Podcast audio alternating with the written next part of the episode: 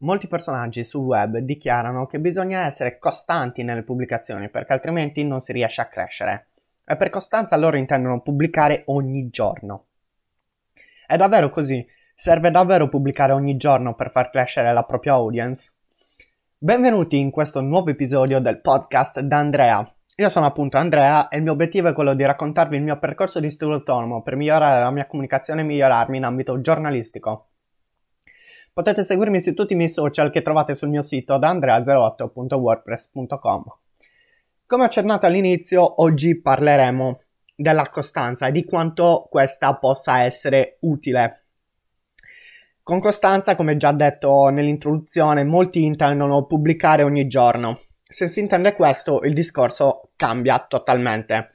Pubblicare ogni giorno dipende dalla piattaforma. Per esempio, su YouTube ha senso sì, pubblicare su YouTube ogni giorno può avere senso perché eh, l'algoritmo appunto dell'applicazione del software eh, diciamo che vedendoti sempre più presente ti farà trovare sugli schermi di più persone.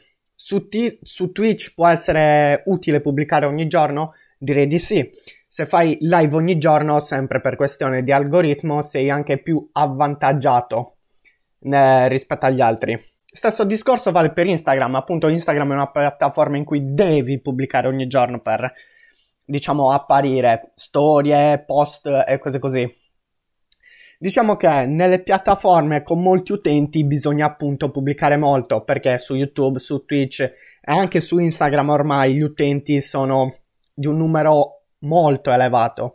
Quindi più pubblichi e più ti fai vedere dalle persone, più ti fai sentire nella piattaforma bisogna, diciamo, fregarsene ogni tanto della qualità perché la qualità prima o poi arriva, ma bisogna concentrarsi di più sulla quantità in questi casi.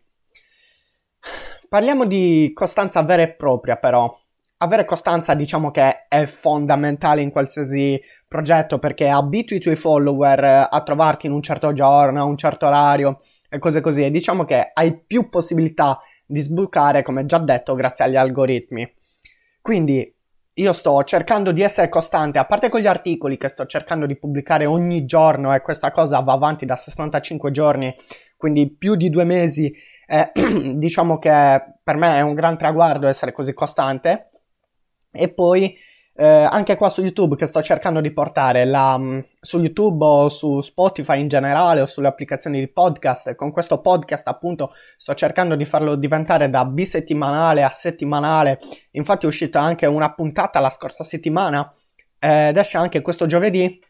Eh, diciamo che sto cercando di essere costante appunto per questo motivo, perché la costanza diciamo che è fondamentale per aiutare a crescere.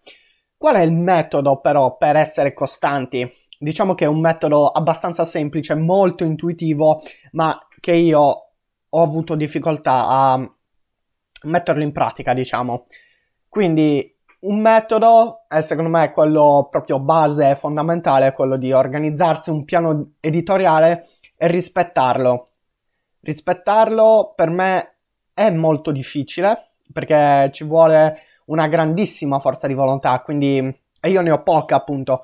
Quindi diciamo che questa è la parte che più mi ha dato difficoltà nel mio percorso, perché l'organizzare un piano editoriale può essere anche semplice, diciamo tra virgolette, anche se non è semplice neanche questo aspetto, però per me viene più difficile rispettarlo, avere quella forza di volontà che mi serve, che è necessaria per rispettare questo piano editoriale.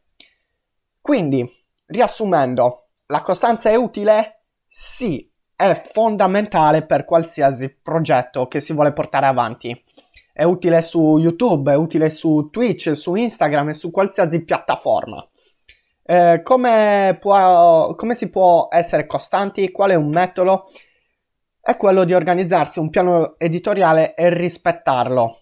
Rispettarlo, rispettarlo e rispettarlo anche se per me è molto difficile, voi ce la potete fare, io credo in voi. Quindi, anche per oggi la riflessione è uscita, ve l'ho data, vi ringrazio per l'ascolto, vi ricordo di seguirmi su tutti i social che trovate su dandrea08.wordpress.com che è anche il mio sito in cui pubblico i miei articoli inerenti al mondo dello sport in generale, eh, maggiormente Serie A, calcio e quant'altro.